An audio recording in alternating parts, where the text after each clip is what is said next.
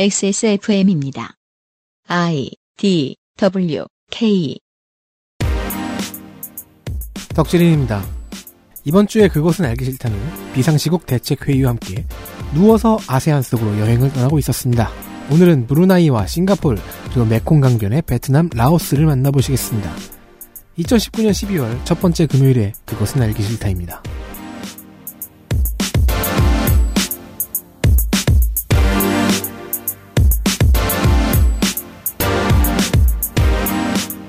그것은 알기 싫다는 이달의 PC로 만나는 컴스테이션. 그걸 왜 벌써 하세요? 응? 아, 네. 유승균 PD입니다. 안녕하세요. 안녕하세요. 윤세민입니다. 어, 읽고 싶으면 읽으세요, 이제. Go! 그것은 알기 싫다는 이달의 PC로 만나는 컴스테이션, 에어비타 더스트 제로. 오늘을 행복하게 만드는 수제 간식 언제나 오란다. 18 어른들의 동반자 아름다운 재단에서 도와주고 있습니다. 고민 없이 케미가 좋은 최신 PC를 만들고 싶을 땐 액세스몰에서 컴스테이션 이달의 PC를 고려해 주십시오. 주식회사 컴스테이션 맛? 맛을 어떻게 표현할까? 보기엔 흔한 강정인데 맛은 절대 흔하지 않은 것 같아요. 딱딱할 것 같은데 부드럽고 아주 달 것 같은데 너무 달지도 않고 담백해요. 흔히 알던 맛이 아니에요. 뭐랄까 고급스러운 강정? 시작하면 멈출 수 없다. 잘 만든 수제 강정. 언제나 오란다. 퇴소했을 때는 근데 솔직히 짐이라고 해봤자 뭐 없잖아. 이불 하나면은 캐리어 이불 하나? 이불 난 캐리어도 없었어. 그냥 어. 박스에 해서 박 한 박스 나왔어. 보육원의 아이들은 18살이 되는 해에 보육원을 나옵니다. 이들의 자립에 대해 생각해 본 적이 있나요? 당신의 기부로 이제 막 홀로 서기를 시작한 아이들이 건강하게 자립할 수 있습니다. 18 어른 캠페인에 기부해 주세요. 아름다운 재단. 아름다운 재단 광고를 돌보고 지나가겠습니다. 18 어른 캠페인의 당사자 프로젝트 하나인 박도령 프로젝트를 소개합니다. 박도령 프로젝트는 아름다운 재단의 보호 종료 아동 캠페인 18 어른의 연계 프로젝트로 당사자 캠페이너 박도령 씨의 당사자 캠페이너 박도령 씨가 자신의 경험을 토대로 극을 써서 무대로 올리는 연극 공연입니다. 공연명은 연극 18 어른이고요. 공연 일시는 2019년 12월 28일 오후 1시, 오후 5시, 그리고 29일 오후 2시에 이뤄집니다. 와, 귀한 연극이네요. 딱 세 번밖에 안 하고. 맞습니다. 장소는 신촌 예, 예기 아트 시어터? 신촌 예기 아트 시어터고요. 티켓 구매 방법은 텀블벅에서 구매할 수 있습니다. 텀블벅 크라우드 펀딩 플랫폼에서 어, 연극 18 어른 펀딩을 진행하고 있습니다. 네. 텀블벅에서 18 어른을 검색하거나 혹은 아름다운 재단 홈페이지의 펀딩 사이트에서도 확인이 가능합니다. 음. 이 공연 수익금 전액은 아름다운 재단에 기부되고요. 보호 종료 아동 자립 지원을 위한 교육비 지원에 사용됩니다. 네. 지난주에도 소개드린 바 있습니다. 참고를 부탁드리고요. 네. 캠페인 되게 참신하네요. 그니까 말이에요. 취재에도 그렇고, 네. 재밌는 프로젝트가 많습니다. 18 어른 캠, 아, 캠페인입니다. 저는 이 캠페인을 여기 광고 들어오기 전에 봤거든요. 네. 구글 헤드에 떴더라고요. 아, 그래요? 나는 18 어른, 어른 신선이다. 음. 네, 신선 씨의 그 사진이 있는 거였는데 음. 묘하게 잔잔하게 호기심을 자극하는 배너였어요. 맞아요. 클릭했다가 거기 있는 아티클들을 쭉 읽어 한숨에 쭉 읽어 내려갔던 그런 흡입력이 있었습니다. 그렇습니다. 네. 지, 지난주에도 잠깐 추천드렸습니다만은, 일단 컨텐츠로 훌륭한 컨텐츠들이 좀 있기 때문에. 네. 네. 읽어 보시고요. 어, 후원은 편하게 결정하십시오. 아름다운 재단 홈페이지를 들려주십시오. 들- 들려주시고요. 어, 텀블벅에서는 텀블벅에 들어가셔서 18 어른 검색하시면 되겠습니다. 네. 네.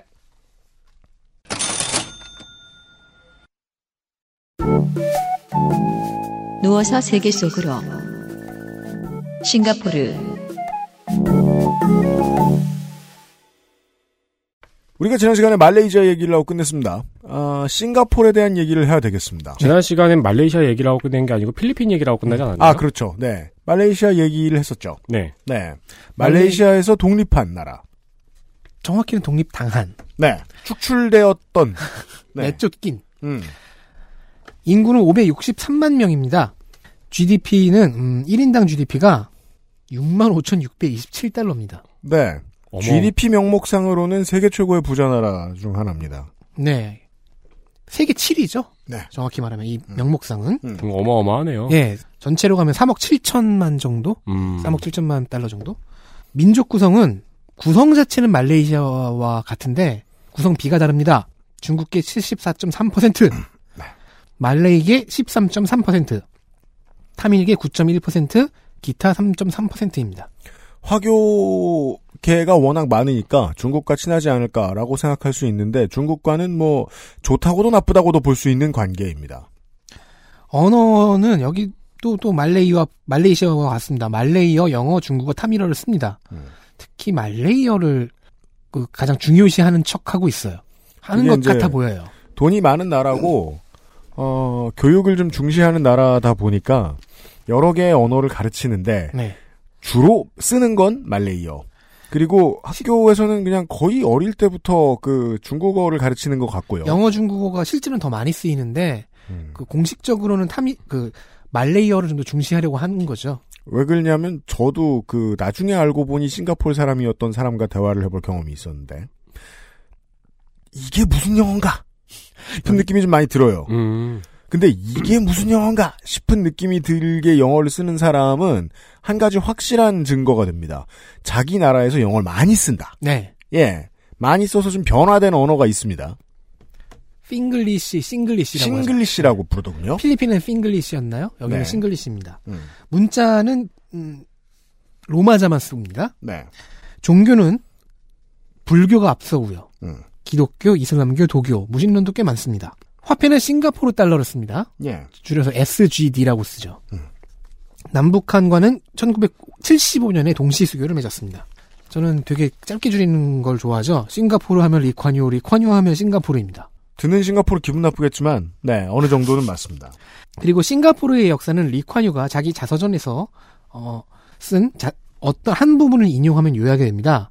나는 살면서 네 개 나라의 국가를 불러봤다. 영국, 일본, 말레이시아, 싱가포르. 네. 싱가포르는 말레이시아의 한 주로 독립을 했다가 그 영국 식민지에서 독립했다가 연방에서 쫓겨난 경우입니다. 그 이유는 너무 많은 중국계 주민 비율이었습니다. 자, 말레이시아의 주류 정치는 얘기했죠. 말레이인의 말레이시아였습니다. 근데 중국계 위주의 싱가포르 주가 계속 있게 되면은 같은 경우에 돈도 많아요. 음. 분위기는 물론 말레이계의 견인에도 방해가 될 것이 뻔했기 때문입니다. 네. 당시에 그래서 그 사설을 뒤져보진 못했지만 당시에 말레이 연방의 정부는 합의하면서도 당시에 정치인들끼리 서로 어느 정도 알고 있었을지도 몰라요. 어, 거의 이 나라의 금고와 같은 곳을 떼놓는구나. 최고의 무역가인데. 네. 리ኳ뉴는 말레이시아 이내 말레이시아를 제시하는 편이었고요. 그래서 부미푸트라 정책의 중추인 마하티르와는 사이가 극도로 안 좋았습니다. 서로 쌍욕을 할 정도로 골이 깊었어요. 결국 싱가포르가 연방에 남으려면 중국계 주민을 줄여라라는 추방령 제안까지 나오다가 네. 부미푸트라의 우울한 얼굴이죠. 결국 말레이시아 연방에서 축출되었습니다. 싱가포르는 말레이시아 남쪽에 있는 주인 조호르주에서도 가장 남쪽에 좁은 해협이 있는데 그 너머에 있는 테마색 섬을 가리킵니다. 네. 그리고 그 주변의 작은 섬들까지 합쳐- 합쳐서 이루어진 섬나라 겸 도시국가입니다. 예. 당연히 식량 등의 자원 생산력이 있을 리가 없죠. 게다가 새로 연방에 가입한 보르네오의 동말레이시아 여기에 인도네시아가 또 침공을 하고 있었어요 이 당시에 음. 두 대국 사이에서 끼어 말라 죽을 미래가 보였던 거죠. 예. 만약에 말레이시아가 말라카 해협을 통과하는 다른 거점 항구를 발전시키는데 성공하면 음. 싱가포르의 미래는 반토막 납니다. 네, 그렇죠. 때문에 리ኳ뉴는 무역과 금융에 목숨을 겁니다. 음. 이를 위해서 투자는 상위 10%에 집중하는 전략을 택했습니다. 음. 여기서 상위라는 의미는 기득권 상류층의 의미도 있지만 경쟁 상위 10%의 의미가 더 짙습니다. 음. 즉 철저한 엘리트 중심이었습니다. 음. 엘리트 외엔 버리는 사회를 목표한 거죠. 그게 이제 그 김대중 대통령이 마음에 안 들어했던 지점 중에 하나였던 것입니다. 리카뉴가 주장하는 아시아적인 민주주의의 가치에는 이상하게 엘리트주의가 껴있다. 음. 음, 생존을 위한 음, 그 결과 몇십 년 후인 현재에는 동남아시아를 뛰어넘어서 세계급의 GDP와 경제 규모를 일으켰습니다. 대신 민주주의와 복지는 상당히 발전이 늦고, 있죠. 멈춰서 있다고 저희는 보이는데 네. 사실 이 정도 부자 나라의 시민들이야 살면서 막 죽는다 소리는 안 나옵니다. 부정선거 시비는 많지 않은데 음. 사실 선거제도 자체가 현 여당에 유리하게 짜여 있습니다. 네. 그리고 리콴유 일가를 부르는 단어가 아예 First Family입니다. 그렇습니다. 한국과 홍콩의 옛날 정치 지형 같아 보이죠. 음.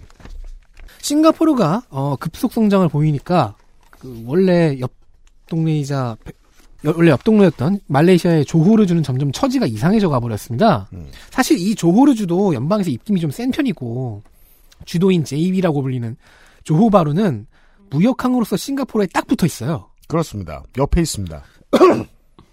그래서 마, 그러니까 그동- 홍, 홍콩과 셴젠의 관계와도 네. 비슷합니다. 그래서 네. 말레이시아 제2도시 취급을 받았거든요. 네. 근데 이제 외국이 된 싱가포르가 핸들 자기들이 핸들링하기엔 너무 커버린 거죠. 음. 그 결과 조후르 주, 주 전체가 싱가포르의 배우지처럼 기능하게 되어버렸습니다. 그러니까 무슨 네. 대신 싱가포르의 영향을 좀 받긴 받겠네요. 어떤 경제적 이득을. 그렇죠. 제가 좋아하는 가수도 여기 조호바르 출신인데 싱가포르에서 많이 활동해요. 그 사람 그분도 중국계인데 싱가포르 화교들, 아니, 싱가포르의 중국계들이 주 고객인 것 같더라고요. 네. 싱가포르는 그리고 좁은 국토 때문에 철도가 없습니다. 네. 근데 철도역이 하나가 있어요. 음. 그럼 어디로 이 역은 어디로 이어지냐? 바로 다음 역이 조호바루의 중앙역인 JB 센트럴역입니다. 즉- 어. 이제 말레이시아로 가는 철도가 하나 있다. 다르게 보면 조호르주의 철도 중 하나의 남쪽 종착역이 싱가포르인 거예요. 아 그렇게 보면 그런 거군요. 그렇죠. 되게 특이하네요. 그러니까 말레이시아 철도가 싱가포르에서 끝난다. 네. 네. 국 한국가에 철도 역이 하나가 있다는 건 되게 신기한 거잖아요.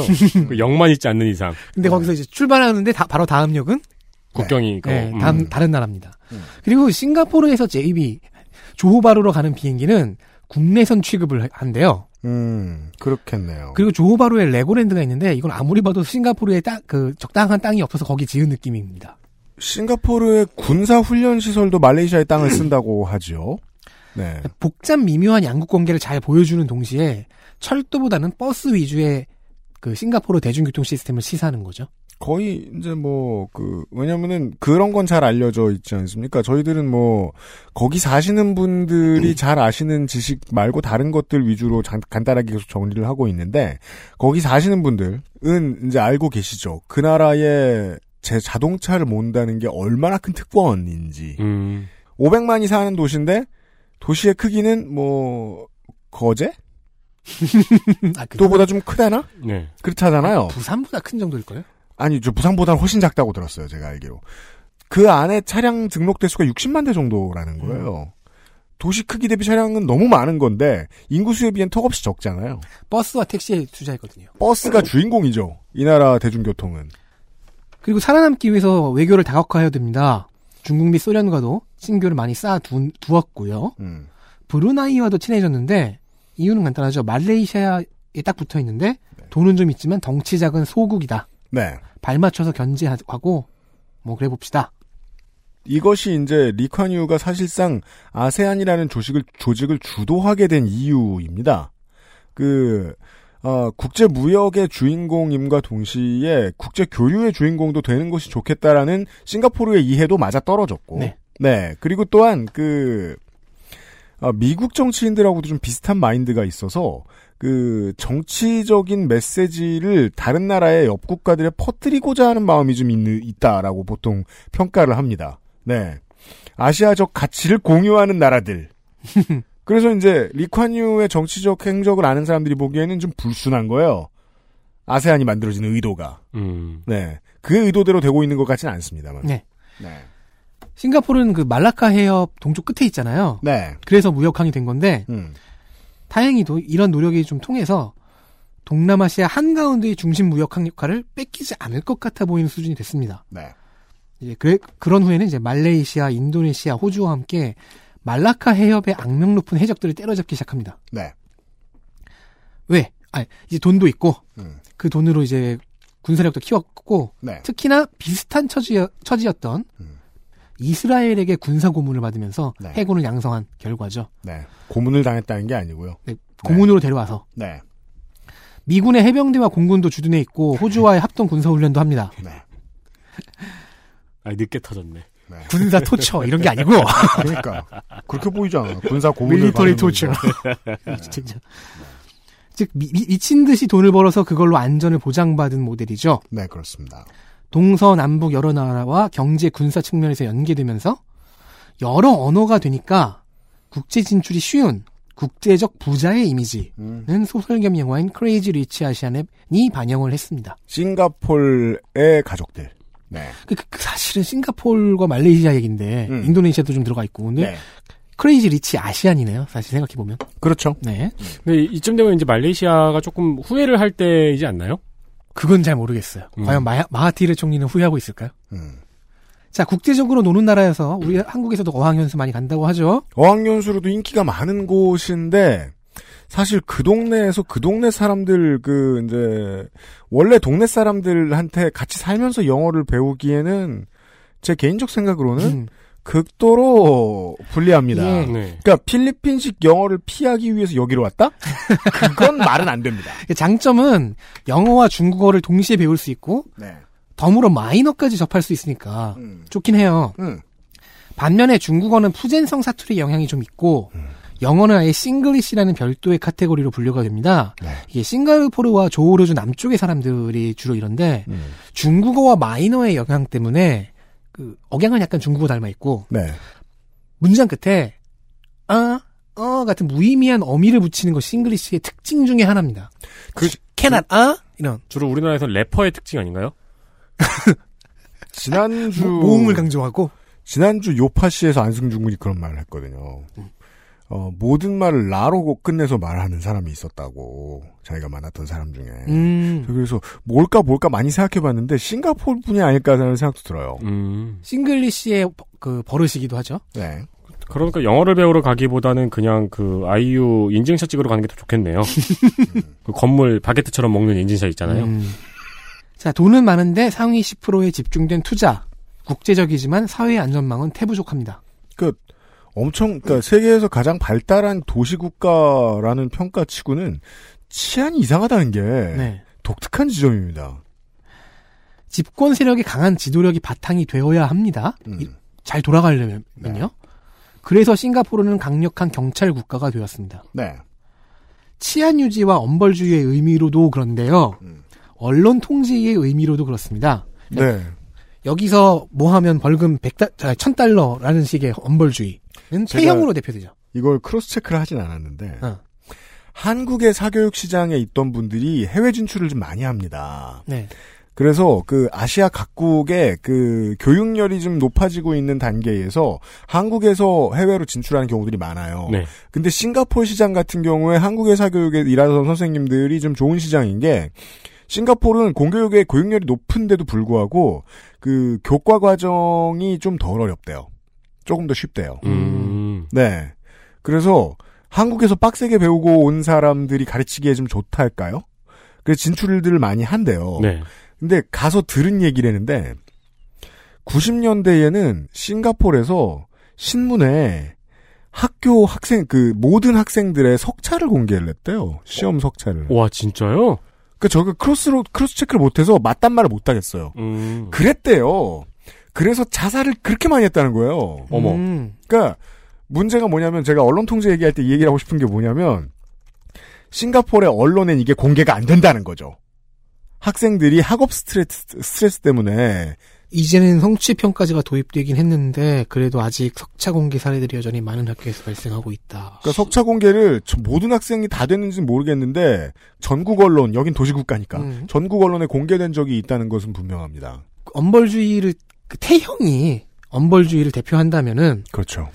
언론 통제를 대표하는 제도는 예치금입니다. 네. 싱가포르에 들어오는 외국 언론사는 예치금을 준비해야 됩니다. 음. 90만이었나 20만이었나. 음. 그리고 언론은 늘 정부로부터 고소당할 마음의 준비를 해둬야 합니다. 그러니까 즉 국가에다가 보증금을 내놓고 장사를 하는 겁니다. 네, 보증금을 내놓고 고소는 언제든 당할 수 있다. 그리고 주거 또한 정부가 통제를 하더라고요. 음. 소득 수준에 따라서 주택 구매가 제한됩니다. 독특하죠.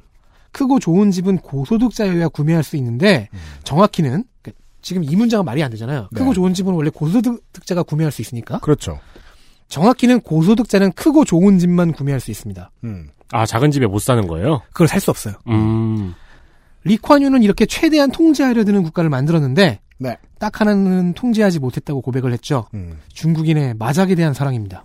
이게 무슨 말로 번역할 수 있냐면 리콴유 일가는 가급적 정책적으로 아무 도박도 못하게 하려 그랬습니다. 네. 하지만 도박이 무엇인지 좀 아는 사람들 입장에서는 싱가포르는 그런 나라가 아니거든요. 리콴유의 표현이었나 표현이 아마 그랬을 거예요. 중국인으로 중국인에게 다른 모든 걸 못하게 할 수는 있어도 마작을 못하게 할 수는 없었다. 네. 앞문장이 중요한 거죠? 그러니까 그래서 음. 뭐 껌도 못 씹게 해보고 네. 뭐 그렇죠. 다 못하게 해봤는데 아무거나 음. 다안 하더니 마작은 하더라. 지금도 그, 열, 그 열차에서 그 지하철이라고 하나 하여튼 대중교통에서 뭘 취식하면 안 되죠. 아, 그래요. 한국도 그래요. 이제 KTX 안에서 햄버거 먹는 아 그건 그렇죠. 재미. 네. 좁은 국토 때문에 여기가 애초에 대규모 공간이 필요한 산업은 들어오기가 어렵죠. 왜냐면 녹지도 보존을 해놔야 되고 관광 때문에. 음. 그런 건 말레이시아가 다 먹었습니다. 네. 그래서 대규모 공간이 필요한 산업 힘들다. 그래서 경공업을 일단 손을 댔고 네. 관광, 금융 위주로 몰빵을 들어갑니다.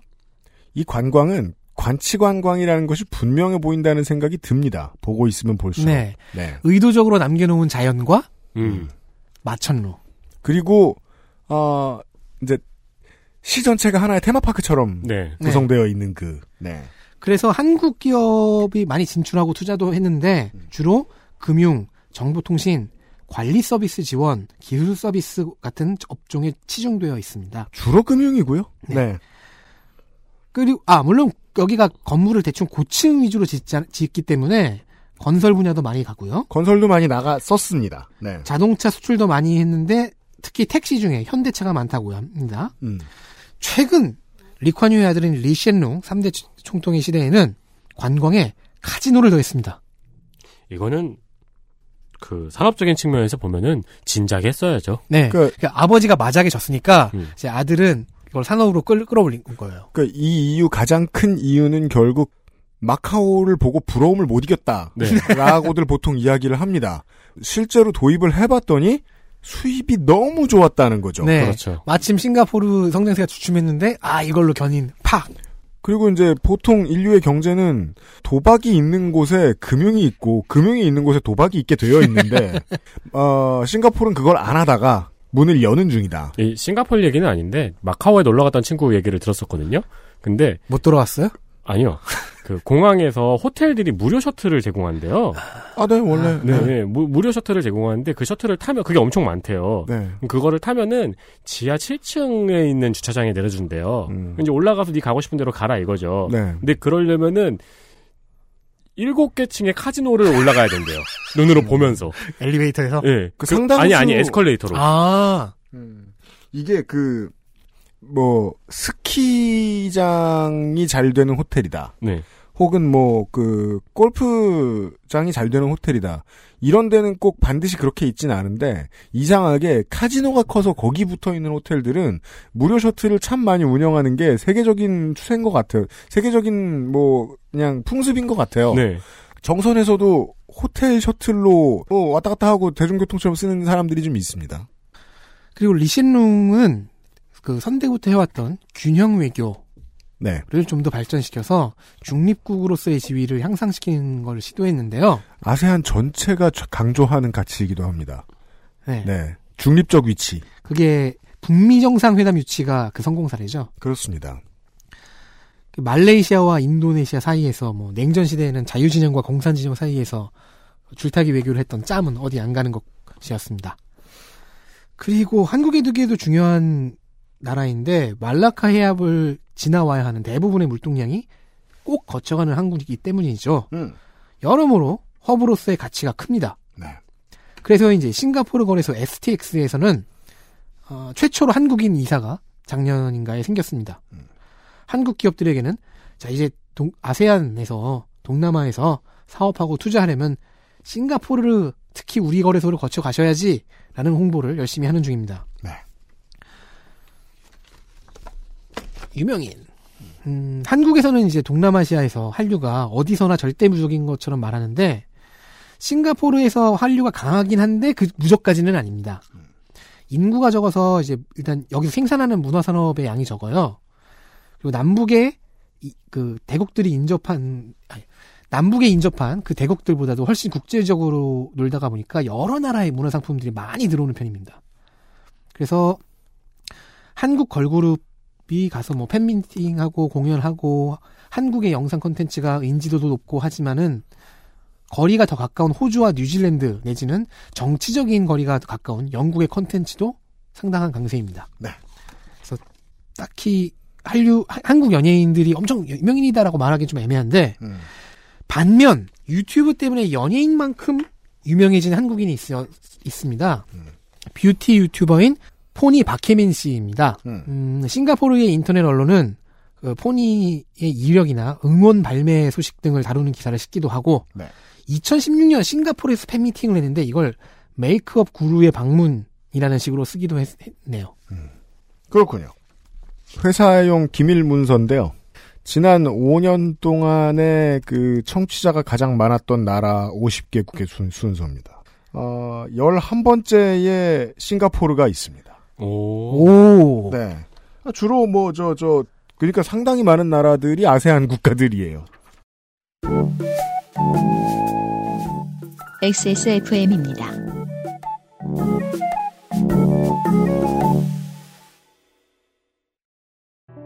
열여덟 어른 캠페인에 기부해주세요. 아름다운 재단. 필터 교환이 필요 없는 공기청정기. 반가워. 에어비타 더스트 제로.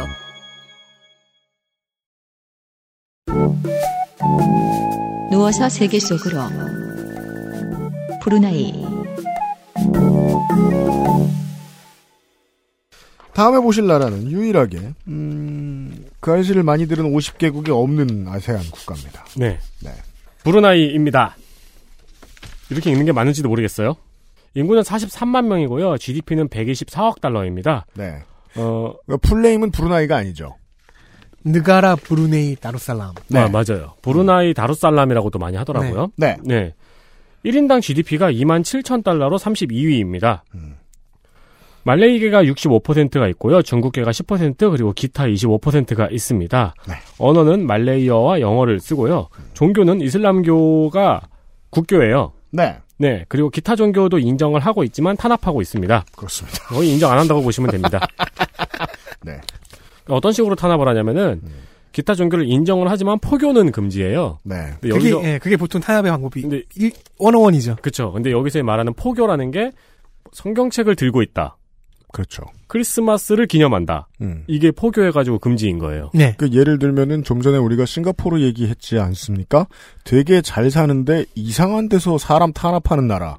어, 이 나라는 브루나이는 되게 잘 사는데 그 그냥 대놓고 탄압 많이 하는 나라. 정확히는 탄압을 많이 하는데 잘 사는 나라죠. 우리가 이제 이 아세안에 대한 이야기를 한국에서 하니까 좀 재미있는 게요. 제가 말씀드리지 않았습니까? 아세안의 국가들은 서로 내정 간섭하지 않기로 결의했다. 음. 이 이유는 내정 간섭은 안 하는 게 뭐 국가 간의 예의가 아니겠어? 그래서가 아닙니다. 너무 하고 싶어서 그런 거예요. 내정 간섭을. 시비 걸 게 너무 많잖아. 그냥 한국에서 얘기하니까 좀 편하게 얘기할 수 있는 거라고 생각합니다. 그러면- 그러면 브루나이도 주요한 교육국이 될 거예요. 그 이유를 곧그 네. 에디터가 알려주실 텐데. 저는 이 얘기도 할 수 있을 것 같네요. 말레이시아에 음. 총 13개 주잖아요. 네. 미국이 51번째 주처럼 말레이시아에는 14번째 주라는 그 떡밥이 있어요. 음. 당연히 싱가포르가 아니고요. 음. 네. 브루나이거든요. 네. 네. 근데 그들 때마다 하는 얘기가 이거, 이거예요. 저기는 이슬람이긴 한데 우리보다 더 꼴통이다. 음. 우리 아홉 명 왕 중에서 저 나라 왕이 그 로스터에 추가가 될 텐데 그거 어떻게 보냐라는 얘기도 있어요. 네. 이슬람 국가이지만 어, 근 30년 내에 그 최근에 독립한 커먼웰스의 국가이기도 합니다. 화폐는 브루나이 달러를 쓰고 남한 수교는 1984년에 북한 수교는 1999년에 했습니다. 84년에 국가가 만들어졌기 때문입니다. 맞습니다. 저랑 나이가 같습니다. 안녕 친구. 어, 태어날 때 술탄한테 지배를 받으면 기분이 안 좋을 거예요. 그렇죠. 네. 보르노섬 북단에 있는 경기도 절반 정도 크기를 갖고 있는 국가입니다. 네. 술탄이 지배하는 전제군주 국가고요. 세상에. 그렇습니다. 네. 말레이시아 위쪽에 내정 간섭 안 하기로 했다니까. 네. 그, 그 누가 깨끗하다고 내정 간섭을 해요? 네.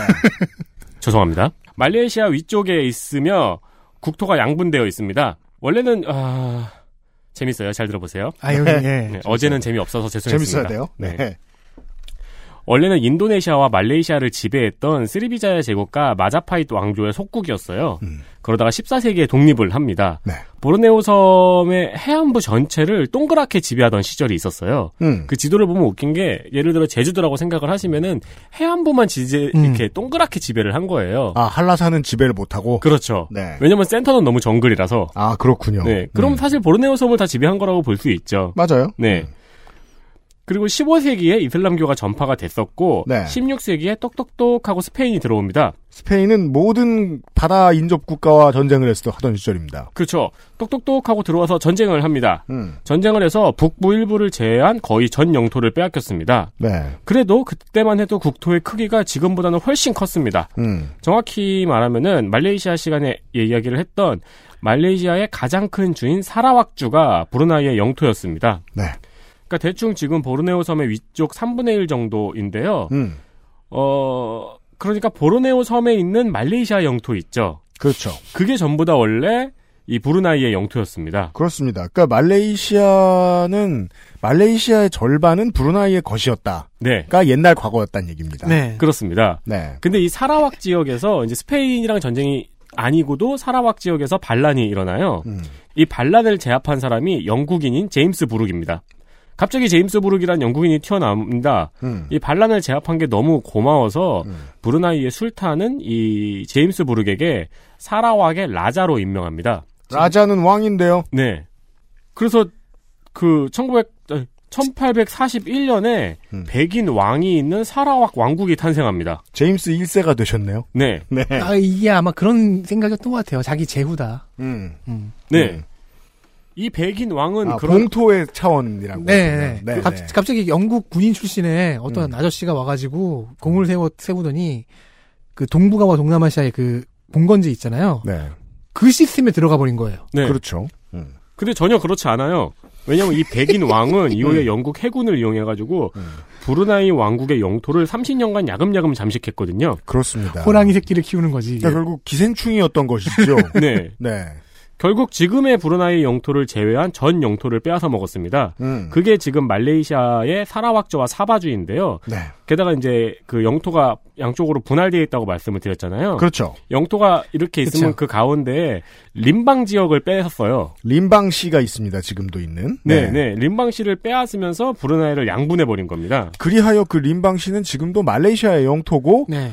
브루나이의 영토는 둘로 갈라져 있는데 하나는 그냥 국립공원입니다. 네. 그래서 국민들이 갈 일이 없어요. 네.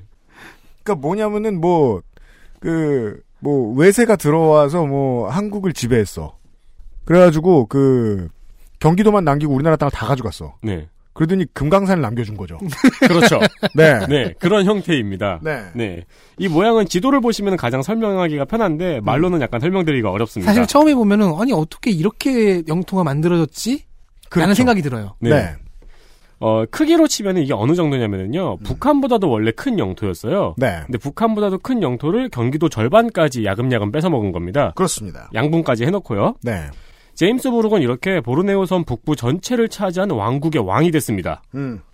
그리고 내가 국왕이니까 이제 영국 시민 아니고 음. 당연히 영국의 국왕도 내게 국제사회의 국제사회의 일원으로 대하셈, 네. 내게 예를 갖추셈 음. 이라고 간지나게 나갔으면 좋았겠죠. 그렇습니다. 근데 이 왕의 집은 영국 대본주에 있었거든요. 그렇죠.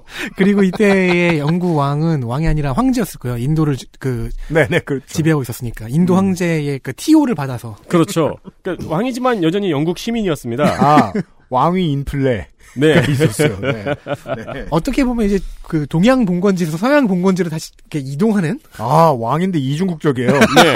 왕이 네, 이중국적이에요. 짱이다.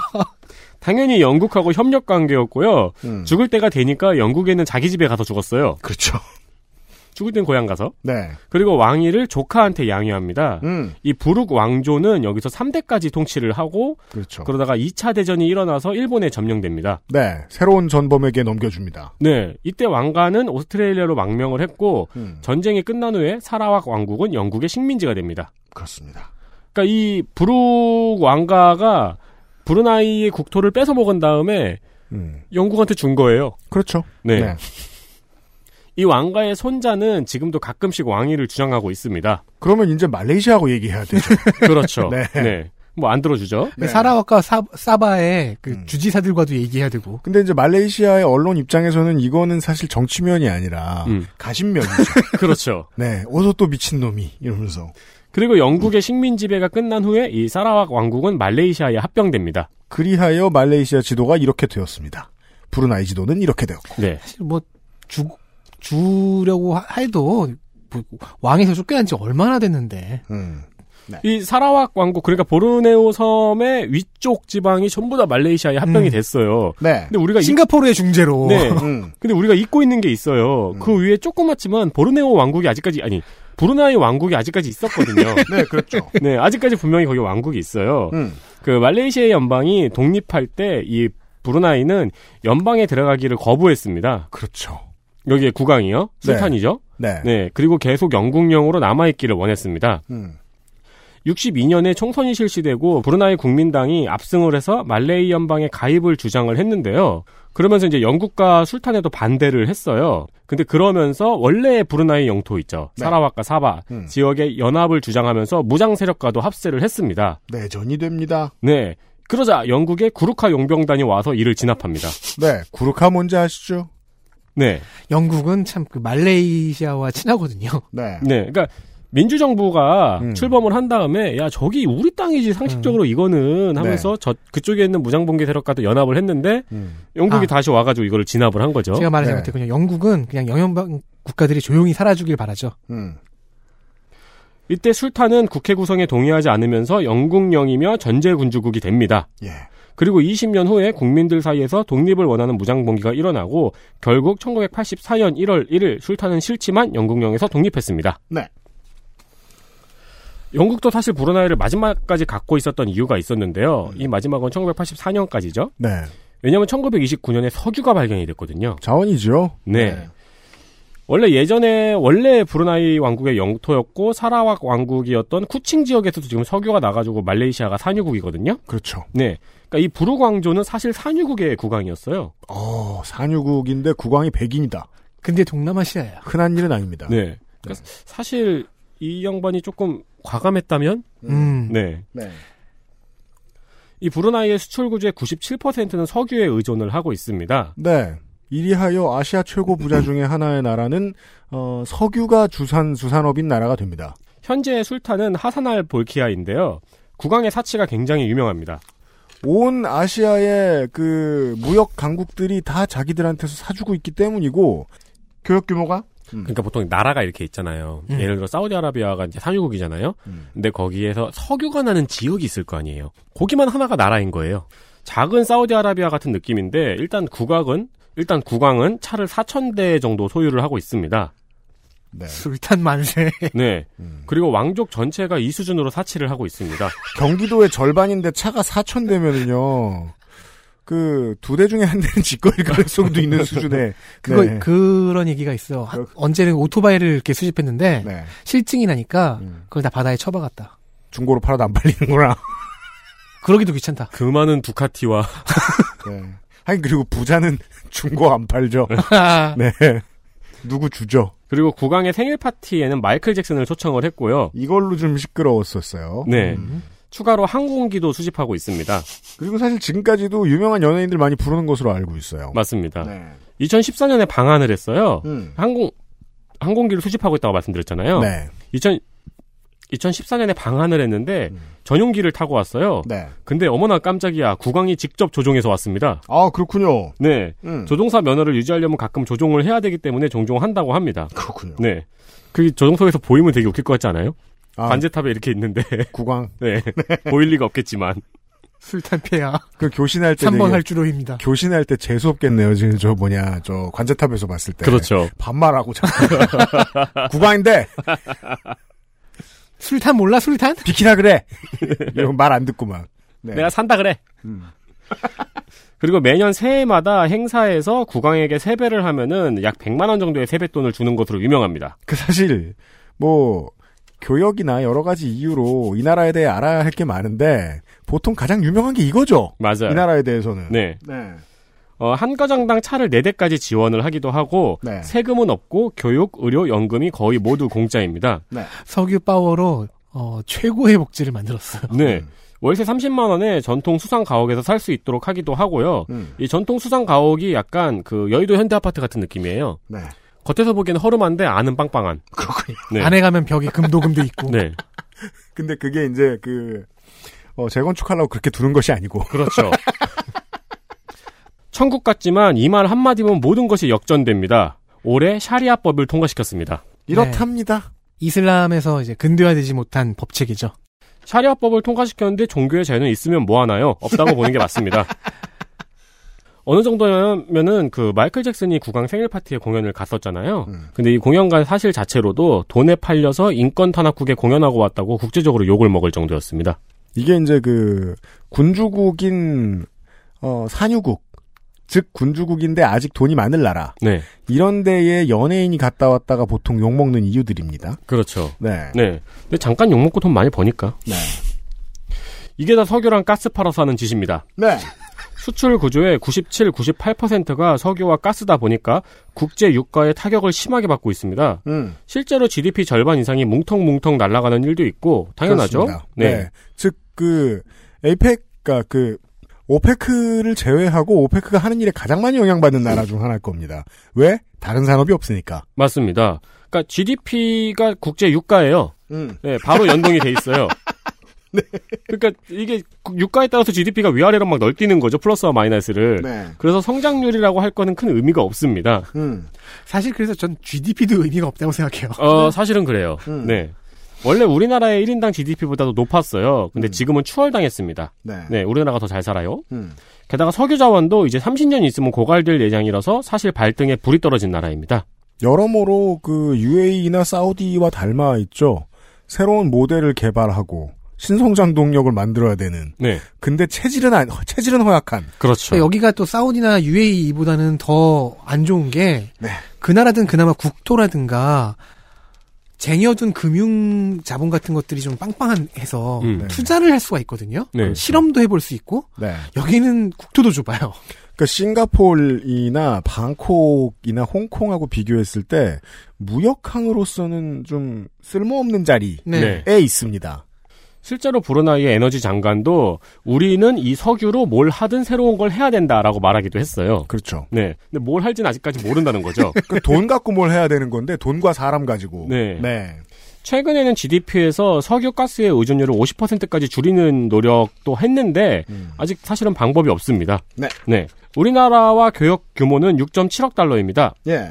원유는 거의 아세안 내에서 수출을 하고 있고요. 음. 가스는 일본이 절반 이상을 사가고 있습니다. 한국도 주요 고객입니다. 네, 그랬는데 그 한 22% 정도 사왔거든요. 네. 브루나이에서 나오는 가스의 22% 정도를. 음. 그래서 주요 수출국 5위였는데요. 네. 이 가스 수입 계약이 작년에 끊겼어요. 그렇다고 하더라고요. 네, 그래서 음. 지금은 아마 순위가 달라졌을 겁니다. 네. 대신에 지금 한국은 수출을 무진장 늘리고 있습니다. 왜냐하면 그래 주기를 지금 브루나이도 원하고. 네. 네. 네, 그래서 이제 역전이 될 전망입니다. 음. 브루나이의 인프라 산업에 한국이 많이 진출을 하고 있습니다. 네. 일단 가장 유명한 게 대림건설이 라, 리파스 대교라는 다리를 건설했어요. 네. 이게 브루나이 최대였던 다리였는데요. 꼭 검색해 보세요. 다리가 너무 예뻐요. 네. 그 높은 주탑 끝에 이슬람 사원을 상징하는 돔을 올려놓고 네. 교각 쪽에는 초승달을 만들어 놨어요. 그러니까 누가 디자인했는지 네. 물론 뭐 그 클라이언트가 요구하는 대로 했겠지만 그래도 아무나 이렇게 못 짓는다는 생각이 들 정도로 예뻐요. 네. 이슬람 문화를 잘 이해하고 있어요. 맞아요. 음. 그리고 1층에는 기도실을 만들고 더 웃긴 거는 이거를 위에서 보잖아요. 음. 그럼 브루나이 국가 모양을 하고 있어요. 저는 올림픽 대교도 이렇게 만들었으면 좋았을 거라고 생각해요. 그랬으면 보자마자 무슬림이 되고 싶었어요. 뭐 기, 기도가 절로 나오는 디자인의 다리예요. 네. 이 다리를 이렇게 기깔나게 지었으니까 다음 사업도 유리하게 수주를 합니다. 네. 중국보다 높은 금액을 써냈는데도 수주를 받았다고 하네요. 음. 네. 그 다음 산업이 바로 템부롱 대교입니다. 템부롱 대교가 지금 문재인 대통령 갔다 왔다고 네. 네, 기사 많이 났던 거기입니다. 국토가 양분되어 있다고 제가 여러 번 말씀드렸잖아요. 그렇죠. 이 네. 국토를 바다로 잇는 큰 다리를 짓는 겁니다. 그렇죠. 네. 이거 만을 쫙 가로지르는. 그렇죠. 이거를 대림건설이 지었습니다. 네. 다리 길이만 30km고요. 바다 위 구간만 15km래요. 그러니까 이게 한국에서는 아직 시도까지는 해볼 일도 없었던 네. 그러니까 만약에 뭐 가보신 분들이라면 저 고군산군도 넘어갈 때 다리를 건널 때 독특한 기분이 들어요. 내가 어, 나쁘게 말하면 사일런트 힐로 가는 기분이 들고. 그러니까 내가 이미 죽었나? 예, 왜냐면 해무가 너무 짙게 껴있고 그 길을 너무 직진으로 오래 가니까. 네. 아, 좋게 말하면 구름 위를 떠서 운전하는 기분이 들거든요. 네. 근데 30km면 그걸 한 20분간 느낄 수 있을 거예요. 그렇죠. 예. 경제 속도로 가면. 네. 아, 경제 속도, 여기는 경제에 그 석유가 영향을 미치지 못하므로 경제 속도가 없군요. 여기는 막 순- 밟겠네, 여기 그렇죠. 사람들은. 그 스포, 네. 스포츠카가 가장 많은. 그니까 말이에요. 그리고 양쪽의 국토 중에서 서쪽에 있는 템브롱 지역은 아직 개발이 거의 안 됐습니다. 네. 아까 말한 국립공원이 여기입니다. 그렇습니다. 네. 근데 다리가 연결이 됐잖아요. 음. 그러니까 이 지역의 인프라를 개발을 하고 싶은 생각이 있어요. 네. 그리고 다리가 있어야지 이 국립공원을 관광자원으로 더 잘 써먹죠. 네. 그렇습니다. 그리고 이제 석유와 가스를 활용해서 막 이것저것 하는 value chain과 downstream 사업에 한국이 진출을 꾀하고 있고 브루나이도 한국에 약간 오퍼를 보내고 있는 상황입니다. 그렇습니다. 그렇기 때문에 문재인 대통령이 올해 3월에 브루나이를 다녀온 겁니다. 한국이 진출하긴 또 좋은 위치입니다. 네. 네. 네. 아, 이런 소개였습니다. XSFM입니다.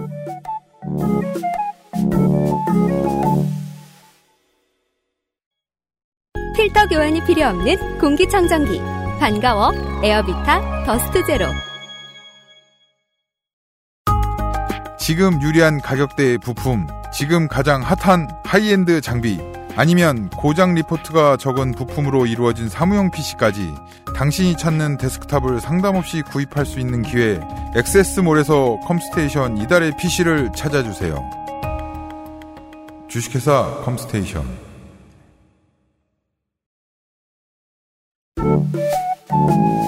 누워서 세계 속으로 라오스 라오스로 가보겠습니다. 네. 음, 이번에는 브루나이에서 북서쪽으로 쭉 가서 인구는 700만 명 정도가 됩니다. 음, GDP는 1인당 GDP만 말씀드릴게요. 2,913달러 정도입니다. 네. 매우 낮네요. 갑자기 뚝 떨어지죠. 네. 라오 인민민주공화국입니다. 네. 그리고 라오계가 많을 것이다. 그렇습니다. 민족 구성 진, 진짜 민주주의는 아닙니다. 아직. 네. 네. 민족 구성이 어, 라오족, 라오계가 53.2%, 크무족, 크무계가 11%, 몽족이 9.2%. 네. 나머지 기타 유력한 뭐 종- 민족까지 다 합치면 뭐 한 25.6%. 어쨌든 라오계가 주류입니다. 네. 언어는 라오어와 라오 문자를 씁니다. 음. 라오어라는 말은 우리가 Last of Us 얘기할 때 했던 그렇죠. 근데 이제 라오족의 언어라서요. 말이에요. 네. 그렇죠. 라오어를 씁니다. 네. 비공식으로 이제 라오어 2는 안 나옵니다. 나온대요. 나와요. 아니, 라오 언어. 아, 아, 네네. 어투 라오스, Last of Us 2는 나옵니다. 네. 라오어 어투. 네. 네. 그 비공식적으로는요. 음, 너무 재밌다. 네. 주력한 주력 그 중요한 소수민족인 몽족의 언어 몽어, 음. 크무어 프라, 그리고 여기를 식민지배했던 프랑스어, 옆 나라인 타이어 등이 쓰이고도 함- 쓰이기도 합니다. 네. 종교는 불교, 타이 토착 신앙, 기독교, 이슬람 등등이 있지만 불교가 절대적입니다. 특히 상좌부 불교입니다. 상좌부 불교라고 트- 흔히 말을 하고, 그리고 이 정령 신앙으로 대표되는, 네. 네, 어, 에미니즘의 국가입니다. 애미니. 애니미즘, 발음이 이상하네. 애니미즘. 애, 애니, 애니메이션을 많이 보는 사람들의 종교가 아니고요. 아니미, 어, 아니미라고 엄마를 하죠. 엄마를 섬기는 종류. 네, 막 그만. 강, 막 강, 달, 해, 별, 뭐 이런 거, 네. 아. 네. 이게 저- 정령신앙이라는 건 그렇습니다. 그 네. 정령신앙의 타이 버전 여기서도 좀 약간의 지 아주 약간의 지분을 갖고 있습니다. 음. 그렇습니다. 아주 약간일 뿐입니다. 네. 화폐에 다니는 킵 남북한 수교 현황을 보면은 이제 북한과 74년에 수교를 했고 남한과는 95년에 수교했습니다. 당연히 북한과 수교가 좀 더 깁니다. 네. 동남아시아 유일의 내륙국입니다. 그렇습니다. 국토의 칠할은 정글입니다. 17세기에 란쌍 왕국이 멸망한 후엔 루앙프라방 지금 북부, 그 라오스 북부의 주요 도시죠. 비엔티안. 라오스 지역 한가운데에 있습니다. 네, 비엔티안은 수도죠. 음. 남부의 짬바싹 이렇게 삼국으로 분열을 했는데 지금 비엔티안과 짬바싹의 영토는 지금 상당 부분이 타이와 캄보디아 영토가 되어 있습니다. 글쎄요, 시다 뭐 라오스 나라 역사책에는 분열이라고 나오겠지만 사실 인도 차이나 반도에 있던 나라가 한둘도 아니고 그렇죠, 그렇죠. 네, 분열은 아니에요. 그냥 네. 옆 나라였던 옆 나라들이었죠 서로. 근데 네. 그 때문에 지- 현재 수- 수도인 비엔티안 현지 발음으로는 위양짠이 음. 타이 국경이 딱 붙어 있는 상태입니다. 태국 바로 위에 있습니다. 네. 동서로는 타이와 베트남, 남북으로는 캄보디아와 중국에 끼어 있는 형국인데요. 그래서 외세의 간섭과 영향을 자주 받았습니다. 네. 일단 주류 민족인 라오족이 타이족의 친척 민족이에요. 혈통상으로. 그래서 타이 토착시라는 타이어가 쓰인다고 했죠. 어, 말이 타이와 잘 통하고 문자도 타이 문자와 같은 계열의 문자입니다. 네. 그뭐 하도 잘 통해서 전쟁도 귀여운 잘, 글자 있죠. 네, 동글동글. 네. 그 마음이 하도 잘 통해서 타이와 전쟁을 하면 진 적이 더 많고요. 뭐예요, 그게? 마, 마음이 잘 통해서 음. 다 읽혔구나 그렇죠. 작전을. 왜 이해해 주냐, 너? 아무튼. 그래서 타이에 의해 파괴되거나 타이에 뺏긴 문화재도 많습니다. 음. 그럼에도 이제 역사와 문화 일부를 공유하는 나라다 보니까 음. 엔터테인먼트를 타이에 크게 기대고 있어요. 놀러 아, 간다는 얘기예요? 그렇군요. 아니 방송을 아 방송을. 방송과 뭐 연예인 미디어 산업. 음. 네. 네 엔터테인먼트와 미디어가 많이 타이에 기대고 있습니다. 아 음. 당연하겠죠. 이쪽은 공산국가고 국경을 맞대고 있는 태국은 한때 동남아에서 가장 경제가 먼저 발전한 최강국이었으니까. 국가, 였으니까 네. 근데 말 잘 통하고 문화 그 문화가 이제 비슷한 점도 많고 네. 네. 근데 엔터테인먼트 산업이 얼마나 발전하느냐는 그 나라의 경제력과도 많은 관련을 가지고 있기 때문에. 네. 네. 왜냐하면 베트남에서는 이제 유명한 연예인도 많거든요. 그럼 이제 아, 베, 네. 아무튼. 베, 트남 아, 베트남은 라오스보다 잘 사니까 이제. 네. 타이 얘기하고 있었어요. 거기도 네. 공산 국가인데. 네. 음. 자 그러면 서쪽. 그 동쪽에 베트남과는 어떤가? 베트남의 경우에는 이제 전쟁도 하고 전쟁하다가 이제 동맹을 맺었다가 배신도 하다가 이르, 그렇게 살았습니다. 음. 근데 이제 같이 프랑스 식민지를 겪었어요. 네. 그렇죠. 같은 시기에 비슷한 시기에 공산혁명을 성공시킨 동지이기도 합니다. 베트남과 미국이 전쟁할 때는 음. 라오스 북부가 미국의 공습을 받기도 했습니다. 그렇죠. 이때 매설 및 투하된 지뢰가 지금도 북부 곳곳에 산재해 있습니다. 어, 남쪽의 캄보디아와는 여긴 또 이- 이상해요. 같이 프랑스 식민지를 겪었지만 사이가 많이 안 좋습니다. 네. 그러니까 인도차이나 반도의 서쪽은 프랑스가 남기고 간 상처 혹은 자국이 깊죠. 음, 네. 네. 특히 국경 획정과 관련된 분쟁이 있어요. 음. 군사적 긴장 상태가 있었는데 네. 어, 작년에 일단 캄보디아와 라오스가 서로 철군하기로 결정을 한 상태입니다. 음. 그러니까 국경 획정은 라오스가 아직 완전히 끝내지 못한 숙제입니다. 캄보디아 북쪽, 라오스 남쪽의 국경지대입니다. 네. 중국, 미얀마, 베트남과의 국경은 다 획정 완료가 됐는데 태국과 캄보디아와의 국경이 아직 다 완료가 안 된 거예요. 음. 태국은 그나마 좀 기- 많이 기대는 나라라서 크게 상관이 없는데 캄보디아와는 사이가 안 좋았으니까 그렇군요. 문제가 되는 거죠. 현재 공산당 유일 정당으로 일당 독재 중입니다. 네. 공산혁명 성공은 베트남전 종전 직후였습니다. 꼭 이런 나라가 인민민주공화국입니다. 음. 그래서 혈통과 문화에서, 문화에서는 타이와 가깝고 정치에서는 베트남과 가- 가까운데 경제에서는 중국의 입김이 셉니다. 그렇죠. 어, 주류인 라오족이 다수의 소수민족을 통합하는 도구로 정치에서는 공산주의, 종교에서는 불교를 쓰고 있고요. 이 문장은 말이 안 되는 건데 이런 나라가 많죠. 정, 아, 정치에서는 공산주의, 종교에서는 불교가 이 쓰이는. 인도 차이나의 사회주의 국가들은 불교를 못 빼냈어요. 못 버리죠. 네. 네. 너무 깊게 막 뿌리 박혀 있었기 때문에 불교를 제외한다는 건 말이 안 돼요. 음. 애초에 라오스의 경우만이 아니지만은 절이 고등교육기관의 역할을 하기도 했거든요. 음.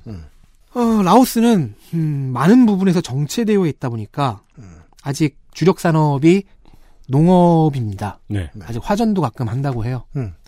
어디서는 100만 년 뒤처진 곳이라고 부르고 어디서는 시간이 멈춘 곳이라고도 부릅니다. 네. 칭찬일 때도 있고 욕일 때도 있죠. 음.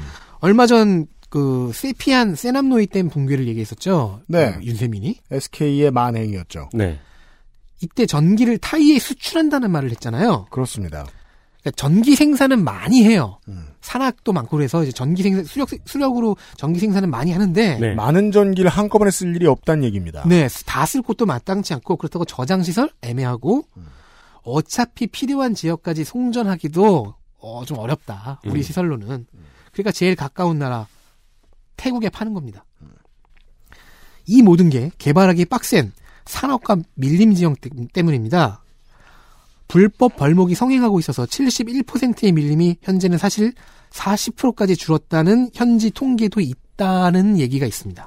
그 극한 가난의 상징 중에 하나거든요. 불법 벌목. 네. 우리가 북한에서 많이 볼 수 있는.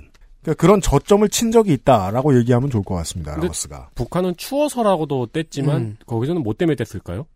아, 여기서는 그걸 배워내야지 화전을 일구고 아 그렇구나. 그걸 배워내야지 도로를 놓고 네. 배워내야지 송전탑을 만들죠. 음.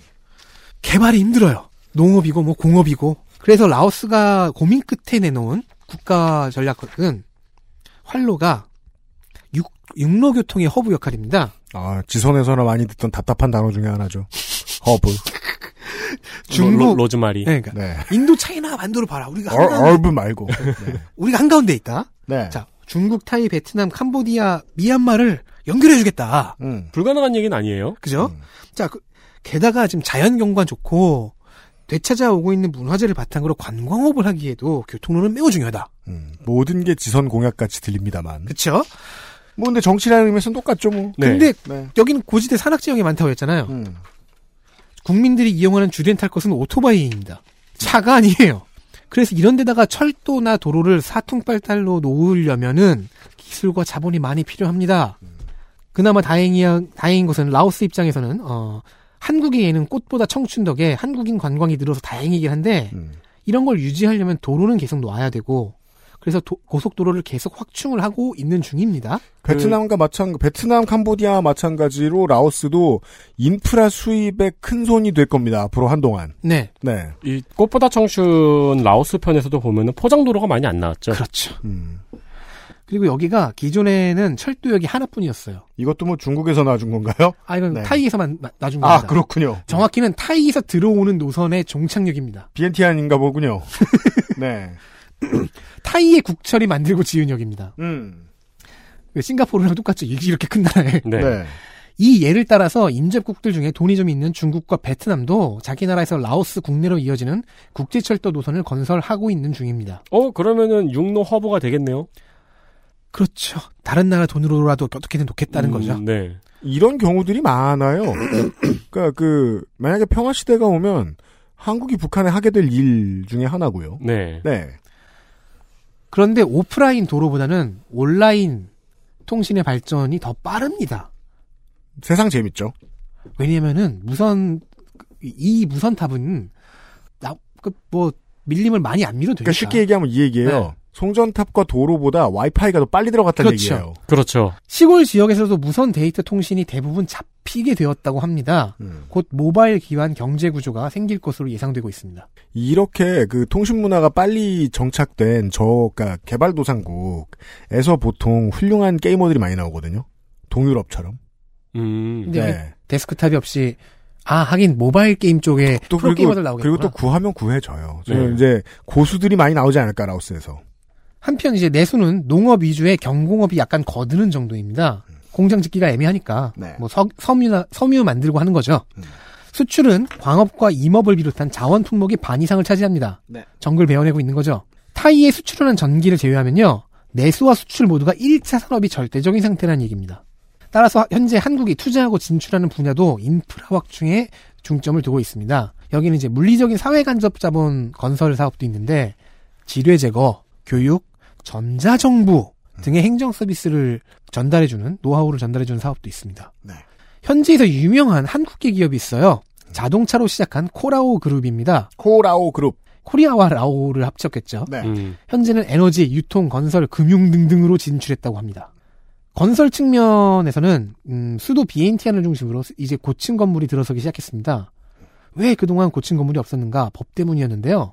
독립 과정에서 돌아가신 이제 애국 영령을 기념하는 프랑스 개선문 형식의 랜드마크가 있었습니다. 네. 빠뚜사이 아, 있었습니다가 아니죠. 지금도 있어요. 빠뚜사이라고 하는데 이 빠뚜사이를 넘어서는 고층 건물을 지을 수 없었다가 최근에 고도 제한이 풀렸습니다. 즉 정체된 상태는 조금씩 옛말이 되어가는 거죠. 어, 비록 인구도 외국인 투자도 무역 지표도 뭐 캄보디아보다 낮지만 성장세는 연평균 7%를 꼬박꼬박 찍어주고 있습니다. 그리고 이 구- 모두 국가 소유였던 땅을 민간에 푸는 속도도 베트남보다 빠르다고 얘기들 합니다. 음. 네. 한국이 라오스에게 하는 경제 원조는 계속 늘어서 얼마 전에는 미국의 지원 액수를 추월했는데 어, 사실 폭격을 했던 역사가 있으니까 미국은 여기다 뭘 해주, 해주기가 좀 애매하죠. 민망하고. 그래서 더 해줘야겠지만. 지뢰부터 네. 없애야죠. 그죠? 네. 그건 오히려 한국이나 베, 트남에서 더 많이 도와주고 있고. 음. 그리고 또 최태원 회장도 또 시원하게 또, 네. 네. 감옥 가는 대신 해줬고요. 최근 꽃보다 청춘 효과와 맞물려서 한국에 대한 감정이 좋아지고 뭐 한류가 현지에서 타이 컨텐츠 이상의 시장 경쟁력을 보인다는 식으로 코이카는 홍보하고 있습니다. 그거 왜 코이카가 해야 되느냐? 코이카는 다 홍보하죠. 네, 맞아요. 자, 서해 인프라가 적은 상태라는 말은 생활체육은 물론이고 엘리트 체육을 위한 시설도 별로 없다는 말이기도 합니다. 캄보디아에 없는 종목 중에서 두 개가 최근 10여, 10여 년 사이에 시작이 됐습니다. 봅슬레이? 소프트 테니스와 야구입니다. 그렇군요. 이 둘을 한국인이 전파했습니다. 음. 어, 그래요. 소프트 테니스 즉 정구는 최종률 전 감독이 타이에서 대표팀 감독을 하던 2007년에 네. 라오스에서 뭐 과외 봉사활동 같은 성격으로 투잡 비슷하게 뛰면서 전파했습니다.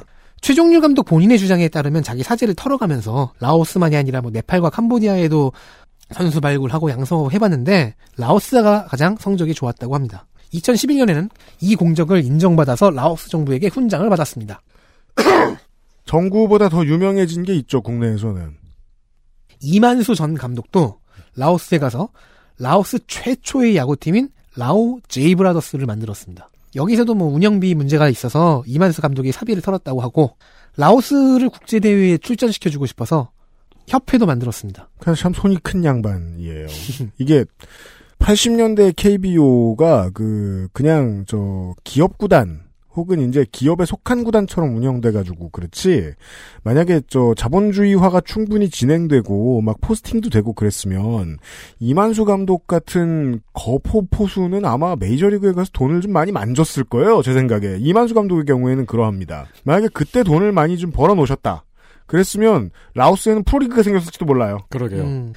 어, 이만수 감독 역시 공을 인정받아서 라오스 정부, 정부가 2016년에 훈장을 수여했고 2017년에 협회가 설립되었고 음. 2019년에는 BNT 안에 야구장 건립이 시작되었습니다. 그렇답니다 대구은행의 금융지주회사인 DGB 금융지주가 되고 부지는 라오스 정부가 너무 기쁜 나머지 무상 제공해 줍니다. 그렇습니다 부지는 무상 제공해야죠.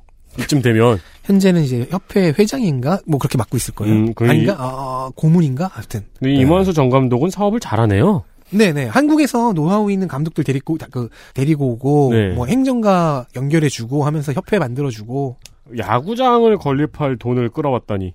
이거 뭐 펀딩도 받고, 음. 근데 펀딩 받은 것과 별개로 지주회사까지 구했잖아요? 네. 어, 이 라오스와 베트남, 캄보디아, 이 인도차이나 동쪽 그 3국의 경우에는 또 한국에게 중요한 의미가 되는 것이 북한 교민들이 좀 많이 삽니다. 아, 네. 음. 그게 있습니다. 네. 네. 이게 돌아돌아 카운터 펀치로 해외 교류를 하기에 아주 좋은 사랑방인 역할을 할 수 있어요. 이 3국이. 탈북민이 아니고 북한 교민인 거죠? 북한 교민. 만약에 그러신 분들이면 이 나라들에서 되돌려 보내주겠죠. 북한으로. 그 한국의 미래에는 이런 영향을 끼칠 수 있다. 네. 예, 이런 말씀을 드리면서. 네, 그래서 이제 라오스의 그이 3국의 교민들이 매우 중요한 역할을 할 것이다. 그리고 실제로 제가 뭐 그냥 건너 건너 들은 바로는 베트남이나 라오스의 교민분들은 알게 모르게 북한 교민들하고도 친분을 쌓으려고 하고 있다. 어. 법이 허용해주는 범위 안에서 그러니까 이렇게 알고 있습니다. 들어와선 비밀이죠. 물론 지금은 좀 곤란할 수도 있고 좀 그 띄엄띄엄할 수도 있고 그런 기분이 드는 어, 일일지도 모르겠지만 지금 남북 관계가 북미 관계가 잘 풀린다면 이분들은 매우 중요한 역할을 하시게 된 걸 거예요. 네, 네. 네. XSFM입니다.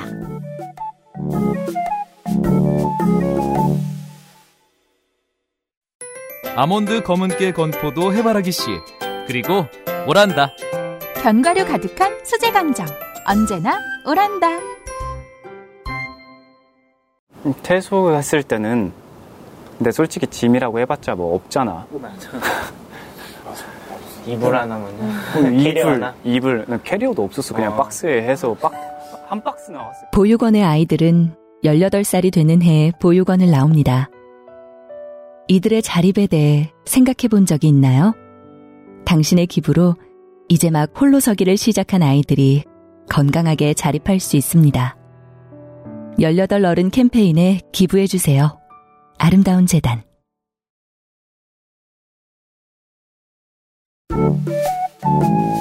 누워서 세계 속으로 베트남 그리고 옆에 있는 되게 잘 사는 나라를 가보죠. 라오스 입장에서. 그렇습니다. 베트남입니다.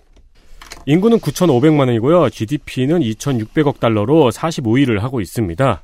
그런데 1인당 GDP는 2,700달러로 133위 매우 낮은 편입니다.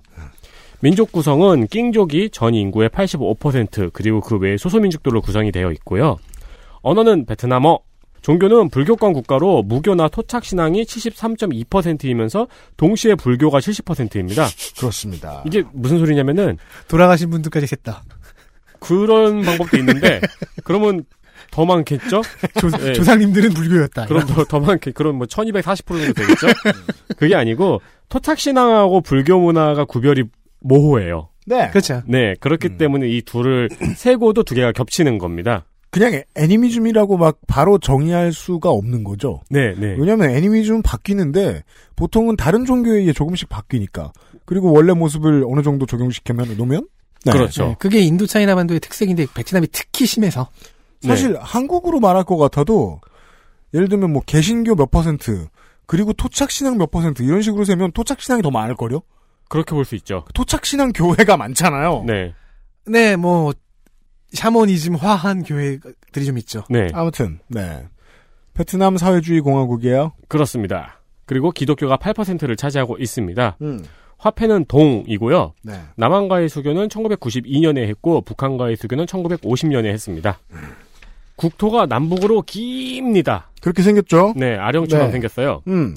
근데 그 수도권 집중 현상은 없습니다. 네. 왜냐하면 양 극단의 대도시들에 다 몰려 삽니다. 그렇습니다. 네. 북으로는 중국과 닿아 있고 동쪽 국경에 라오스와 캄보디아를 감싸고 있습니다. 네. 북서부에는 밀림 지역인데요. 중국과 라오스와 맞닿아 있고 사람이 거의 살지 않는 지역입니다. 네. 이 지역이 미국이 폭격을 많이 했고 지뢰도 매설되어 있습니다. 네. 그리하여 그 라오스와 국경 잡기는 그렇게 어렵지 않습니다. 네. 많이 안 쓰는 땅이 국경입니다. 원래는 베트남 전체가 거의 숲이었는데요. 일단 전쟁 때도 많이 태워 먹었고요. 음. 어, 그리고 도이모이 정책 이후로 농경지 개간으로 지금은 많이 줄어들었습니다. 네. 그 도이모이 정책을 시행하기 전에는 너무 가난했으니까요. 음. 북쪽에는 수도인 하노이가 있고요. 남쪽에는 최대 도시인 호찌민시가 있습니다. 그렇죠. 그래서 이제 베트남의 관광은 세 갈래로 갈리죠. 호치민, 하노이, 한가운데 다낭호이, 음. 후이에. 맞습니다. 네. 경제는 공산통일 이후에 매우 어려운 상태였지만 80년 개혁개방 정책인 도이머이 채택 후에 빠르게 성장했습니다. 90년대에는 9%씩 성장했어요. 그렇다고 합니다. 네. 가끔 막 10%, 11% 찍고 막 그랬대요. 그러나 현재도 6% 후반에서 7% 초반의 성장세를 유지하고 있습니다. 그리하여 비슷한 거예요. 이 한국, 대만하고 필리핀하고 산업 역군 세대가 이제 은퇴할 때쯤 된 걸로는 비슷한 거예요. 그렇습니다. 네. 석유, 쌀, 커피, 후추 등 효자 수출 상품이 많습니다. 쌀 좋죠. 음, 그럼요. 저도 사봤죠. 네. 네. 커피는 세계 2위, 후추는 세계 1위 수출국입니다. 다 사봤네요. 어, 후추도요. 그럼 그런 베트남 가서 사봤. 네. 맛있어요? 그냥 후추예요. 그렇겠죠. 제가 뭐 영국의 도둑놈도 아니고 먹어보고 이거 많이 가져가야지 이렇게 생각하진 않았습니다. 그러나 현재 경제 성장을 이끌어온 것은 주로 제조업입니다. 대기업의 공장이 잔뜩 들어가 있는 것이 주요 성장의 동력이라고 할 수 있습니다. 특히 최근 중국의 최저임금 상승과 미중 무역 분쟁으로 인해서 중국에 있는 공장이 대거 베트남으로 옮겨갔습니다. 인도네시아 가슴 아프게. 공장을 옮긴다는 게 중견기업의 입장에서도 쉬운 일은 아닙니다. 왜냐하면 그 공장 하나를 정착시키기 위해서 현지화에 어마어마한 돈과 인력이 들어간단 말이죠. 그렇죠. 너무너무 오랫동안 해놨어요. 예를 네. 들면 뭐 한국의 입장을 말할 것 같으면 현대차 에리조나 공장이다. 물론 현대차 거긴 한데 이제 국제법인이고 거기 시장에 맞추는 전략 그리고 거기 인력들이 어 우리 회사 철학에 맞게 일하는 방법 뭐 여러 가지를 다 연구해야 된단 말이에요. 네. 그래서 공장 하나 이사는 공장 하나의 이사가 아닙니다. 기업의 입장에서는.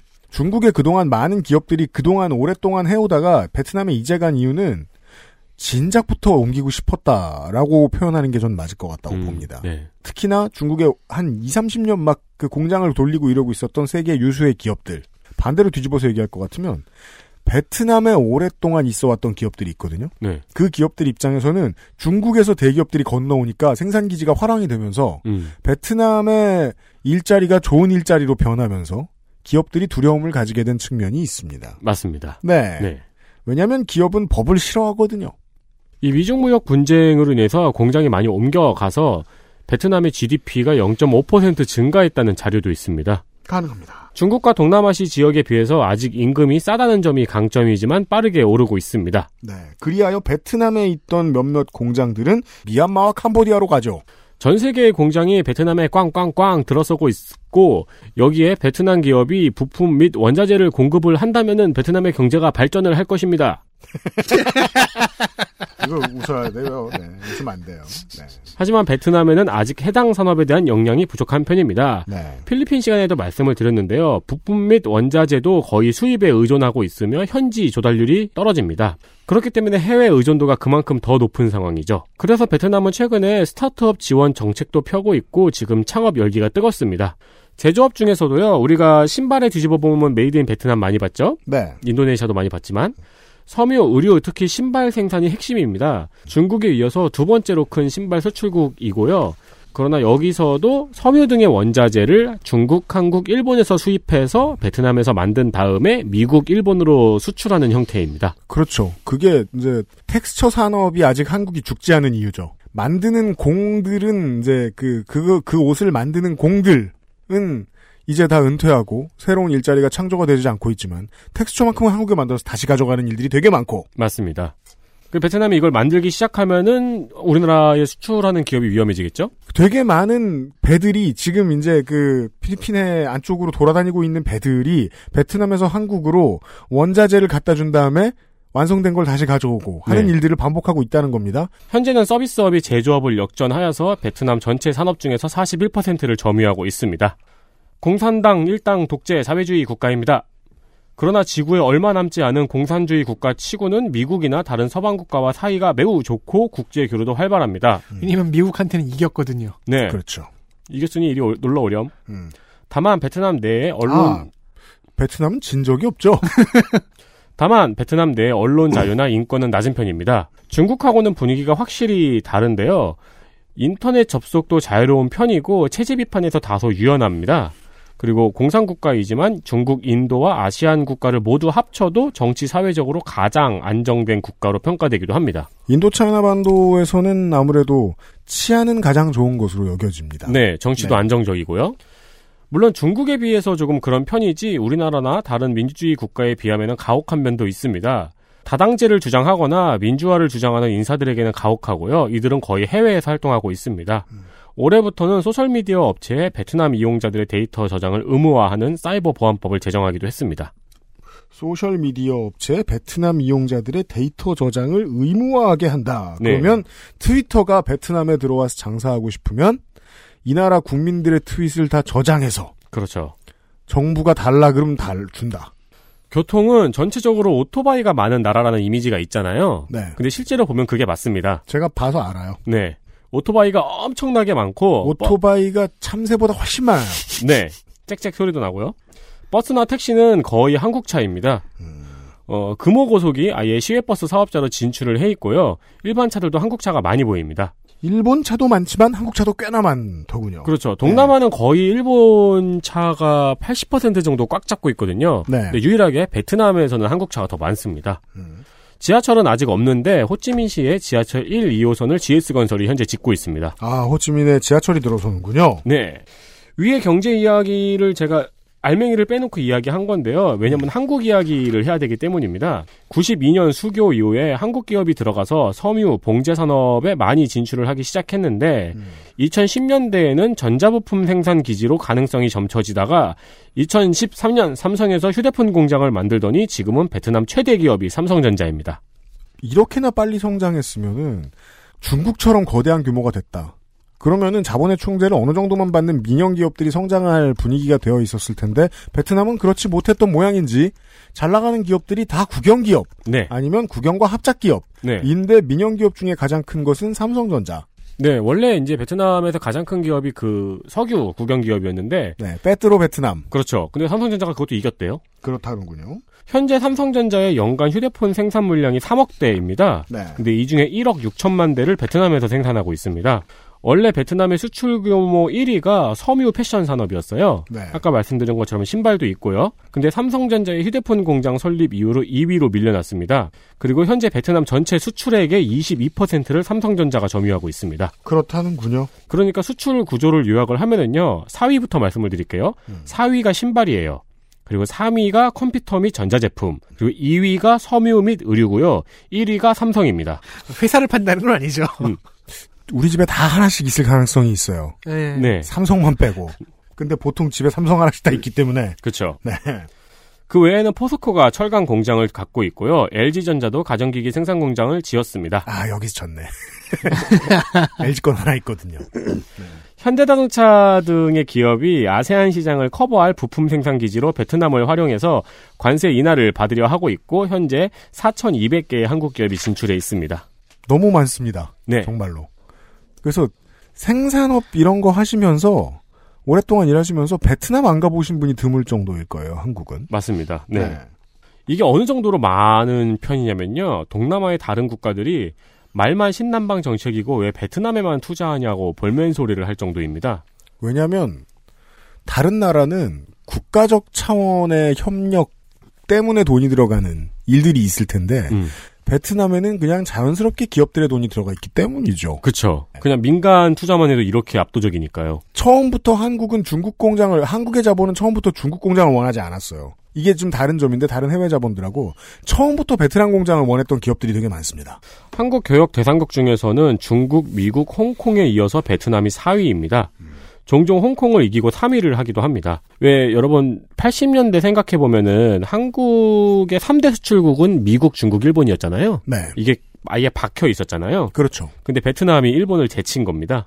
그리고 베트남의 주요 교역국 중에서는 중국 다음으로 한국이 2위입니다. 우리 밑에 미국이 있어요. 그 교역 순위를 보면은 아세안 국가들은 1위는 거의 역내라고 적혀 있어요. 네, 아세안들끼리 하는 거 아세안 합쳐서 역내. 1위. 네, 아세안 영내가 거의 대부분 압도적으로 1위를 차지하는데 베트남은 아세안 영내 국가들보다도 한국과의 교역이 더 많습니다. 그렇군요. 이야. 네. 사실 지리적인 것만 놓고 보면 혹은 베트남이 주로 무엇을 조립해서 생산하는가만 놓고 보면 대만과의 교역이 더 많을 것 같은데 네. 한국과의 교역이 더 많습니다. 그렇습니다. 네. 그리고 베트남은 특이한 게 이 영내 교역이 좀 밑으로 내려가 있고 영내 교역보다 한국, 중국, 미국의 교역 규모가 훨씬 더 높아요. 생산 기지거든요. 그렇죠. 네. 그러니까 세 개의 공장이죠, 현재. 네. 네. 그렇기 때문에 제가 예전에 말씀드렸듯이 베트남전에서 한국군의 전쟁 범죄에 대해서는 오히려 베트남이 덮어두려고 하고 있습니다. 그렇죠. 신남방 정책에서도 베트남의 파이만 40%입니다. 음. 가장 크죠. 오히려 이게 지나치기 때문에 한국에서는 베트남 쏠림이 그리고 베트남에서는 한국에 대한 의존도가 너무 지나치다는 비판이 우리나라와 베트남에서도 나오고 있습니다. 그냥 그 정도로 가깝다는 것만 중립적으로 보셔도 될 것 같은 것이 신남방 정책의 요체는 결국 중국과의 경쟁입니다. 네, 맞습니다. 네. 외교 문제가 가끔 일어납니다. 한국인과 결혼한 베트남 여성이 폭행당하는 일이 벌어질 때 혹은 살해당하는 일도 있었죠. 네. 그때마다 반한 감정이 나타나기도 합니다. 당장 올해만에도 베트남 안에 폭행 사건이 있었죠. 이것 때문에 민감용 경찰청장하고 이낙연 총리가 직접 베트남에 사과하기도 했습니다. 그렇습니다. 반대의 일이 일어난다면 어, 한국이 베트남에 크게 반발을 해야 될 텐데 음, 반대의 일이 일어났다는 기록은 모르겠습니다. 그렇죠. 거기서 유명한 한국인 박항서 효과가 큽니다. 그렇게 돼버렸습니다. 태국에서의 효과가 얼마나 큰지를 조사하다가 한국에서의 효과를 찾아버렸는데요. 뭐 미국 사는 사람이 제게 그러해 그렇게 얘기했습니다. 그 베트남 관련 뉴스를 보더니 이거 텍사스 아니야? 아 너 생맹인가 보다. 근데 정록 생맹이어도 텍사스 기와 베트남 기를 구분 못하기는 좀 어렵습니다만 아무튼 근데 딱 보면 론스타인 건 맞거든요. 여튼 축구 얘기입니다. 박항서 감독의 고향이 경산원도 산청군이라고 해요. 네. 네. 여기에 베트남 관광객이 올 정도입니다. 해. 와, 그, 저, 배용준 씨보다 더 유명해졌군요. 네. 네. 그쵸, 국민 영웅이니까. 어떤 의미에서. 네. 그렇게까지 많은 게 아니고, 아직은 몇백 명 수준이거든요? 근데 산청군 어디 있는지 아세요? 네. 저는 못 들어보고 몰랐거든요. 함양, 함양군 옆에 있어요. 네. 인구가 3만이에요. 네. 이 인구 3만의 군에서 갑자기 몇백 명의 관광객이 찾아오고 있는 거예요. 음, 그러니까 군 입장에서는 어머나 깜짝이야죠. 왜냐면, 보통 농촌에서 농촌에 오는 외국인은 알바생밖에 없는데 네. 와서 돈을 쓰고 가. 관광객이 이렇게 네. 단체로 막 오는 거예요. 음. 산청구는 이에 박항서 감독을 재빨리 홍보대사로 위촉을 했고요. 음. 베트남 친화 마을을 만듭니다. 그 군 지자체들이 얼마나 열정적인지는 좀 보고 배워야 됩니다. 네. 이. 정도 속, 이 정도 속도는 내줘야죠. 바로 베트남 친화 마을을 만듭니다. 원래는 생가까지 조성할 기세인데요. 예, 생가 조성은 차마 못하는 게 거기에 아직 박항서 감독이 살고 있거든요. 아 가족이 살고 있군요. 네, 그래서 차마 생가 조성은 못하고 생가 인근에 이것저것 만들 예정입니다. 아 걷다 대고 가족들더러 그 매일 몇 시 몇 시에 나와서 인사하기 이런 거 시키면은 안 되죠. 네, 인권 유린이죠. 이건 반은 농담이 아닌데 네. 베트남의 샤먼 중에 누군가는 박항서 감독 모실 것 같은데요. 아 애니미즘. 이 사례는 박항서 효과에서 아마 가장 작은 효과일 텐니다. 베트남에 진출해 있는 한국 기업들은 박항서 효과에 대한 그 기대가 아주 큽니다. 한국 기업 자체에 대한 호감도로 이어질 것을 기대하고 있는데 이걸 열심히 찾아봤는데 아직 얼마만큼의 경제 효과가 있는지에 대한 자료는 없더라고요. 음, 다만 이제 박항서 감독 측과 논의하고 있는 업체들은 많겠네요. 광고 모델로는 지금 짱이에요. 그죠? 그렇겠죠. 네. 뭐 아마 뭐 그냥 쉽게 얘기해 보자고요. 어떤 한국인이 가장 유명해졌을 때에 그 외국 한국 지사는 가장 먼저 줄 서는 곳은 삼성전자 하면 현대자동차입니다. 근데 지금 계약하고 있는 관광 한국 기업은 하나밖에 없고 그게 삼성이나 현대가 아니고 어느 식품회사더라고요. 그래요? 거긴 미리 했대요. 음. 아이고 운이 좋았네. 네, 음. 미리 하고 지금은 이 곽항서 감독 섭외 열풍이 너무 세서 나중에는 이제 삼성전자가 하겠죠. 그렇겠죠. 런닝맨도 베트남에서 인기가 매우 좋아서 이강수 씨의 인기가 폭발적이라고 합니다. 몰랐지 뭐예요, 우리가. 네, 실제로 광고판에서 이강수 씨를 심심찮게 볼 수 있다고 해요. 음. 네, 그리고 어, 한국 베트남 혼혈 가수인 하리원 씨가 베트남에서 인기 가수로 활동하고 있습니다. 이분은 원래 한국에서 걸그룹으로 데뷔를 했었는데 음. 이게 좀 실패했나 봐요. 네. 그래서 실패한 김에 베트남으로 유학을 갔어요. 이제 어머니 아버지가 공부하라고 유학을 보냈을 거 아니에요? 네. 근데 하라는 공부는 안 하고 오디션 프로그램에 참가를 했어요. 그렇군요. 네. 근데 빵 떴어요. 네. 그래서 2016년에는 베트남이 가장 사랑하는 가수로 선정되셨다고 합니다. 네. 아버지가 베트남에서 한국으로 귀화하신 분이라고 하죠. 음, 네. 그렇군요. 음. 베트남 얘기였습니다. 제가 옛날에 베트남 방송한 거 있잖아요. 음. 그 들어보면 제가 중간 중간 베트남을 배트맨이라고 해요. 아 여기서도 내가 그걸 편집 안 했어? 그 오늘 오늘 거 여기에도 우리 한국에서의 표기는 베트남이잖아요. 비엔남. 베트남이라고 적어가지고 아, 그거는 많, 많더라고, 읽어보니까. 근데, 그거를 제가 방송 들어보니까 자꾸 배트맨이라고 하는데, 아무도 몰라요. 관심 없었나 보다. 되게, 되게 미안해지네요.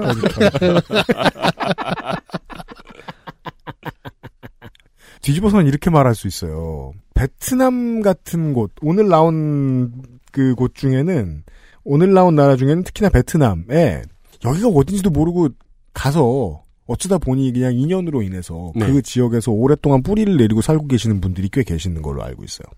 막 온 지 막 15년, 20년 이렇게 되신 분들이 계신 언제 걸로 15년이 됐지 하시면서. 알고 있어요. 네. 근데 이제 정착한 지 오래된 민 소수민족들의 있는 곳에 이제 나중에 들어가게 되는 사람들이 있어요. 예를 들어 뭐 최근에 내가 아 이제 난 그냥 베트남에서 평생 살아야지 하고 막 청취자분들 중에 그런 분들이 있다면 어른들을 보고 가장 답답해하는 게 그거예요.